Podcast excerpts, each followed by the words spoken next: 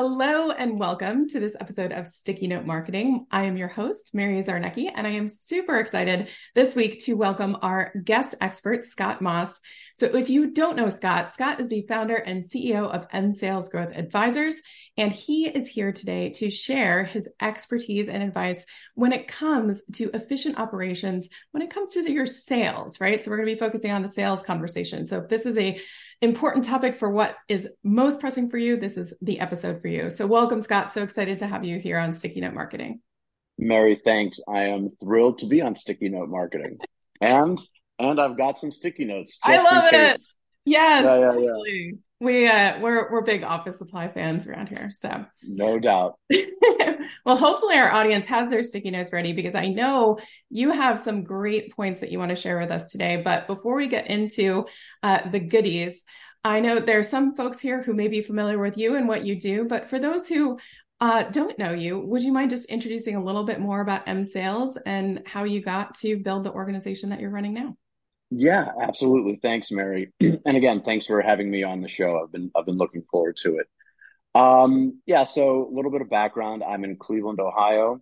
Uh, married, three kids. You know, twin boys who are 20, a daughter who is 23, an awesome wife, and a 12 year old uh, dog who's pretty damn cool too. So if you hear her barking, I apologize.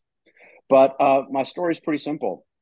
I graduated from college in '91 from Syracuse, go Orange, and got into sales. Uh, my first job was as a stockbroker for Dean Witter.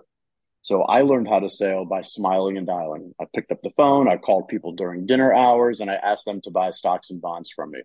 And I was really, really bad at it. And I just had, I was really bad at it, but I learned how to sell and how to be resilient and take rejection and overcome and so I just kind of progressed my career. I worked for some larger companies in enterprise sales on the corporate side and grew into some sales leadership positions. Then in the early part of the 2000s, I switched gears and flipped on my entrepreneurial hat and started working for more tech startups, companies that, you know, were really more cutting edge, that were a lot more fun, less political, more agile, right? And my role there was typically to build their sales team, whether it was from scratch or whether it was to bring process to an existing sales team. But it was always about how to operationalize mm-hmm. uh, the sales component so that these startups can scale. And that's what it's all about, right? They want to increase their valuation, which means they need revenues. In order to get revenues, they have to have a process. And that's where most startups have challenges. So I did that for a number of years until 2020 when the startup that I was with lost their funding.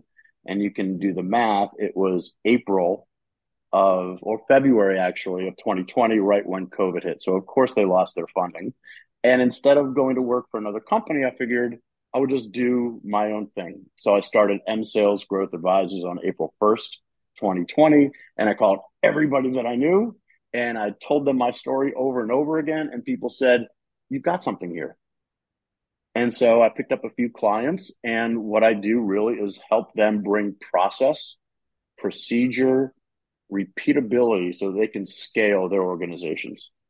I love that. And it's so it's so refreshing to hear too that you know you weren't just naturally born doing this well, right? So I mean, I think that that that gives people hope, right? So for those of you listening today who, you know, the idea of sales makes you cringe or you have a little bit of worry that maybe your sales team isn't quite functioning the way it's supposed to. Right. There there's opportunity for improvement. There there is. There is absolutely opportunity it is consistent learning. I mean i have my own sales coach and i and i tell my clients this look you know i'm not here to um you know put you under the gun and scrutinize every little thing you're doing you know. I have my own sales coach, I have my own business coach. It's important to hear from other people to bounce your ideas off of them to learn better ways to accomplish your goals, uh, specifically your sales goals. Fantastic. Well, now when you're working with clients, and I know you you speak, you you do obviously podcast guesting, and you work mm-hmm. with a variety of different clients. In all of those experiences, what would you say is probably the most common mistake you're seeing teams make when it comes to actually putting that sales process into place? Yeah, they don't they don't know where to start. So the biggest mistake is we have a product, we think we have product market fit or a service, and um, they just start calling anyone that they think can use their product. Mm-hmm. And that's a big mistake because it's not very focused. And they don't have a process for that either. So there's there's twofold. There's who is your ICP, ideal client profile. That's who you want to target. That's who you want to go after. But you have to have a guideline or a process or or even a playbook, a well-written playbook to uh, to execute against, so that your sales team has a roadmap. What do I do first? What do I do second? What do I do third? Right. So once you have that, it makes it a lot easier to predict revenues and to scale. So one of the issues is calling anyone they think can have uh, a use for their product. And the other is not having a process in place. But most time founders don't know how to do it. They don't know where to start. They don't know what the first thing is that they should do when it comes to a sales strategy and a sales process. So I help a lot with that.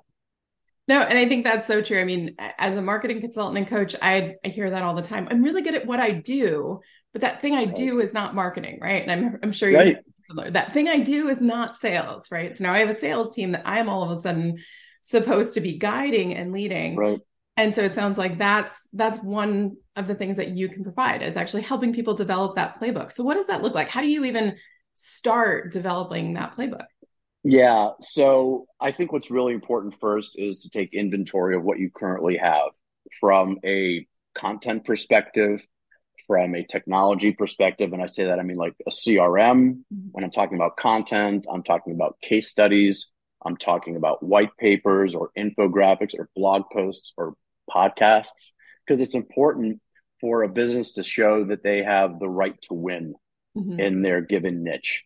And that kind of content that uh, the buyer will ultimately consume goes to set the stage as subject matter expertise and and high credibility and again that right to win mm-hmm. in in the industry niche mm-hmm. so you know you take inventory and you you look at your existing client profile if you uh, if you have clients and you determine do you like working with those types of clients are they profitable will those clients um, help your business grow? And if you can answer yes to those questions, then you kind of have the beginnings of an ideal client profile. And then you just go out and find them. You get a list of all those clients, and um, that's the you know kind of that first step. But you have to have a sales mission, and within the sales mission, it's not just about who you're going after. It's about what are you going to say to them? What's your messaging? What's your brand positioning and your value proposition statements, right? Um, and what does the buyer expect from you, mm-hmm. right? And how can you approach the buyer with the right information at the right time so they consider you as a viable solution? So you really have to start with what I call documenting your sales mission. That is really step one. And those are some of the components that go into a sales mission from there, the rest of the plan can kind of fall into place. And, and it's not rocket science. I tell people you you have your sales mission, and then you have a team that aligns with your core values and that can effectively communicate your value proposition to your ideal client. So you have your sales team alignment. Sometimes you have to look at your current team and make changes. Or if you're moving from founder led sales to actual sales team led sales, then you have to spin up a brand new sales team. So it's important that when you're doing that, you again have that concept of alignment and then you develop a process. You know, what does the sales team need to do first, second, and third? How are they going to approach the client, the potential clients? If they hear no, what's the next step? If they hear maybe, what's the next step? And how can you use a CRM to automate as much of that process as possible. I love that last word, that automate, right? So, mm. what do you see as some of the more, I don't know, new and fresh benefits of some of the new automations and AI and the new technology benefits that we have access to? Yeah, yeah. So, so first the the basics. It's you know put together, uh, optimize your CRM so that it can run automated sequences to touch your clients, right? And that involves LinkedIn outreach, that involves phone calls. Yes, you do have to pick up the phone still. that that involves email, but not email to sell, email to share knowledge and to inform. And that's really important because the more you try to sell an email, the less likely you are to land the client. Then there's the concept of the the latest and greatest, right? AI, you know, Chat GPT. How can you leverage those tools to create even higher levels of efficiency, right? Mm-hmm. And you know, I I kind of look at it in two different ways. I I do have some issues solely relying on Chat GPT and and those bots because it can tend they can tend to be verbose and they can tend to be similar from from one topic to the next. So if you're going to use it, I suggest using it as a starting point. Mm-hmm. and then reviewing the output and personalizing it so that it speaks more about about your organization. More importantly, it speaks to the ICP because mm-hmm. that's who it has to be about. It can't be about you. It's got to be about them. So if you're going to use Chat GPT, fine, it can create some efficiencies, but don't solely rely on it. Yeah. Make sure you put eyes to the output and make the necessary adjustments. That's just my opinion. No, I think it's I think it's so true and I'm I'm definitely on that bandwagon, right? Is that it's okay. only as smart as what we give them, right? So if we if we have to do the work of figuring out like you said, who is that ICP? Who is it that is the most valuable to us, but we're also the most valuable to them, right? We have this right to win with them. Yeah. Um and I think that's where I love I mean, obviously you're you're the sales expert but people rely on me for marketing positioning and how what is our messaging all the time and that's where i think that a lot of times, at least in the larger organizations I've worked with, there was the, there were these silos, right? Oh, sales is over there and marketing is over there. But really, it needs to come together because it should help each other, right? If marketing is really doing its job, sales should be easier, right? It's not never easy, but easier. Yeah. Right? I, I, like that. You bring up a great point. So when I was talking earlier about sales team alignment, you mm-hmm. know, we have to make sure that sales plays well with marketing and vice mm-hmm. versa but also that sales plays well with delivery. Mm. And and that goes into how you're going to organize your sales team and and your departments so that they are actually, you know, they can work symbiotically, right? They can be in a collaborative environment. And a lot of people talk about uh, SLAs between marketing and sales, and then again between sales and delivery, and that's really important. the The more consistent and the more um, comprehensive those SLAs are between those teams, will will make them more of a unit.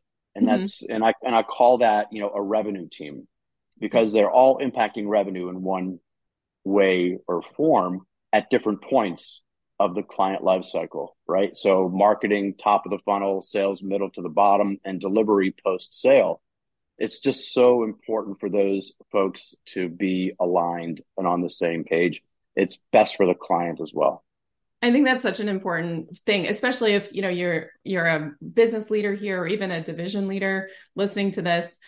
You know, you have to really think across. There's this great um, framework that's called the uh, the uh, marketing hourglass or the the customer life cycle hourglass you know where it's uh-huh. marketing is focused on the they have to know like and trust you but then they have to try you but then they have to buy you which is you know sales domain but then like you said customer service and delivery the actual experience gets into well what about the delivering and then the referring right and all of these right. have to come together because i can send you leads but if they're unqualified leads or even if they're qualified but right. your team doesn't have like you were saying the the defined sales process or the playbook to know how to handle that what do you do with all those leads right? I run into that problem all the time. You know yeah. i've got this big pipeline and i think they're qualified but i'm not 100% sure. And my marketing team wants to know why we're not closing any of their deals any of the leads. And well has have marketing and sales worked together on ICP? Have they worked together on the plan? Have they developed a strategic follow up mm-hmm. for all of those leads that are required? And what are they doing to report back to each other? So KPIs are really important as well. Yeah. And those KPIs have to be shared. It can't just be a KPI group for one team. you know, marketing has to be involved in KPIs, as does delivery. So as you're working with some clients, you know, you might be coming in as the the sales advocate, right, for the the sales team and helping right. them with their performance. If you're if if we've got a business owner or business leader listening to this and they're they're trying to figure out okay, but how do I create or kind of set the stage for that unified conversation? What what would you recommend to them to really you know how what should they do to to set the stage for that kind of alignment between those different parts of the organization? Sure.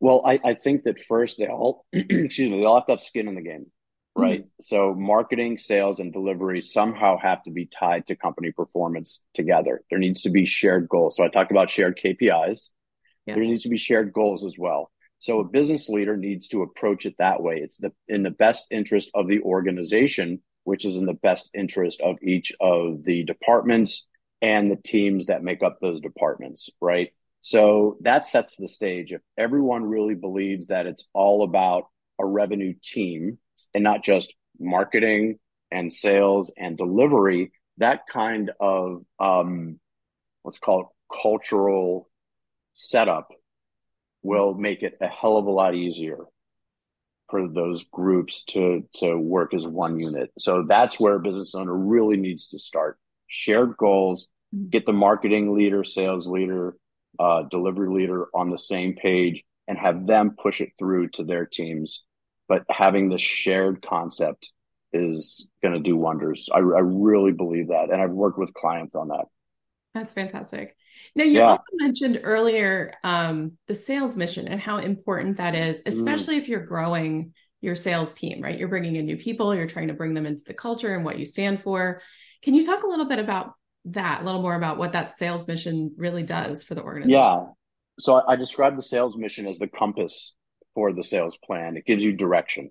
Okay. So if you don't have a really clear understanding of what industry niches you have the highest product market fit in. Um, if you don't understand within those niches the ICP, and when you look at ICP, it's it's ge- excuse me, geographics, demographics, and psychographics. Mm-hmm. And then within the ICP, if you don't have a clear understanding of the buyer persona, not just their title, but how they make decisions, what their responsibilities are, what their typical challenges are, and then if you don't have value propositions that resonate, substantiate, and differentiate, then you really don't have that compass, that direction to go. So when you bring all that together and then wrap it with KPIs and sales goals, now you at least have um, a driver, right? Mm-hmm. And and companies talk about, well, what's my company's mission? Yes, you have to have that, but you also have to have a sales mission. And that should be an offshoot of the company mission, right? It mm-hmm. should encompass that. But the sales mission really has to be the driving force behind how you're going to grow the company from a revenues perspective. So you'd recommend, let me, would you recommend having that set? Like if you, if you're at that point where you know your sales team has to expand, would you recommend making sure that's set first before you start bringing in new people then? Yes, a hundred percent. So the question I get oftentimes is, do I create my sales mission and my sales operations playbook mm-hmm. before I bring in and hire a sales team, or do I do it after? Mm-hmm. And it's always before. And the reason it's before is because you are setting your sales team up for greater success if you have that in place for them to execute from day one. You don't want to wing it. you don't want to wing it. And I am very process driven when it comes to sales mm-hmm. and very much rely on a sales operations playbook for myself, my own business, mm-hmm. and for my clients. So I'm drinking my own Kool Aid mm-hmm. and, and it does taste delicious, but it has to start first with well, what is it that they're going to do? I know I need to hire people, but when I hire them, I can't just like make it up on the fly. It's got to be in place. I love it. So, say someone's followed your advice, right, to the T, we've got those in place. When people are now starting to bring people on, what are some of the things that you would really encourage people to make sure that they're asking or looking for to make sure they're getting the right salespeople for their organization? Sure. It, it always starts with values. I hire for values first. Okay. And and I do a lot of that for my clients. So I will help them write job descriptions and sales and comp planning, and that's great. And and you put all that out there. But when you're interviewing, it has to be about do they align with the personality of your business? Mm-hmm. Do they align with the personality of the people that are already there that exemplify your core values? So it's all about playing well in the sandbox. Mm-hmm. And that has to be the first thing you interview for. So again, team alignment. Do they align with your core values? Do they align with your company mission and vision? Do they align with the personality of your organization?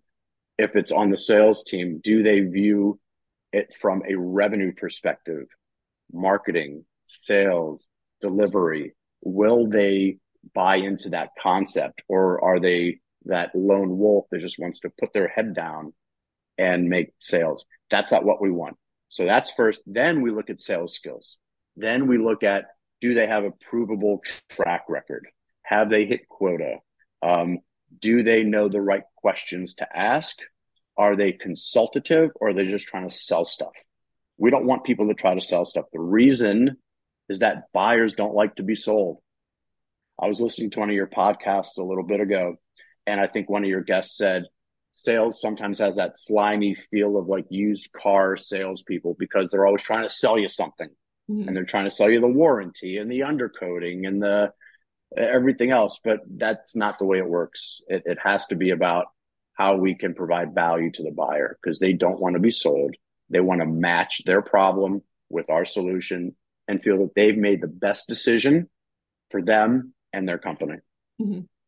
I think that's so important. Like you said, I mean, in marketing, we're always trying to do that in our messaging and our communications is tee yeah. the idea that you have a problem that you want to solve. We have that solution. But so often it can be missed then in that next part of the conversation where, oh, we have to make our quota, we have to make our sales number.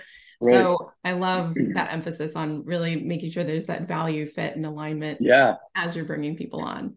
Yeah, that so, has to be it. I know one last question I got from the community that I mm-hmm. definitely want to ask for those founders who have all been doing the sales themselves, right? They've been the rainmaker, they've been the one bringing in the sales. Right. Now they're at the point of transition. What are some of the landmines or traps or or hurdles that you might want people to be aware of as they're yeah. at that transition from founder led sales? The hardest thing that I've seen for founders to do is let go and trust that the people they're going to hire are going to do the job. If you hired the right way, the way we kind of talked about, um, then you have to let those people do their job.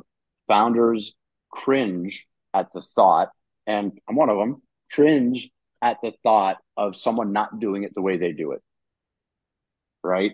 Right. So, well, why did you ask him that question? Well, because it got me the answer that I wanted. Well, I would have asked the question this way. I hear from founders, but it doesn't matter. The result was the same. Mm-hmm. And founders can't impress upon their sales team to do it the same way that they've done it. Right. The salespeople are there for a reason and they'll be trained and coached and mentored, right? And they'll have all the tools they need to succeed. The founders need to let go of that and get to the point of really uh, strategically working on their business instead of, as the saying goes, in the business, right? So that's a huge challenge to kind of step away and let the sales team, the revenue team, do their job. I love it. So trust the experts that you've brought into the organization. That's right. Trust the experts that you brought in. Otherwise, you're going to alienate them and they're going to leave and you're going to have this horrible turnover thing. And then you're just going to be stuck in neutral. Yeah.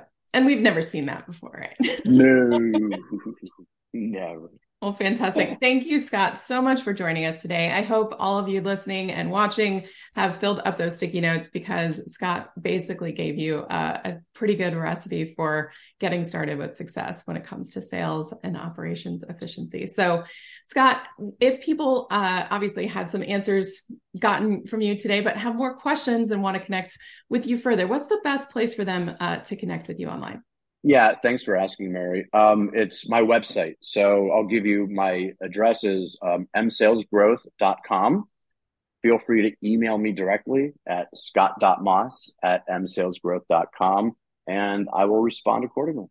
Fantastic. And wherever you're watching or listening to this episode, we'll make sure to include those links and ways to connect with Scott as well. So thank you, Scott, so much for joining us today. Mary, thank you for having me. It was my pleasure. Terrific. For all of those of you listening, thanks for joining us. And I will see you on the next episode of our guest expert series. Take care.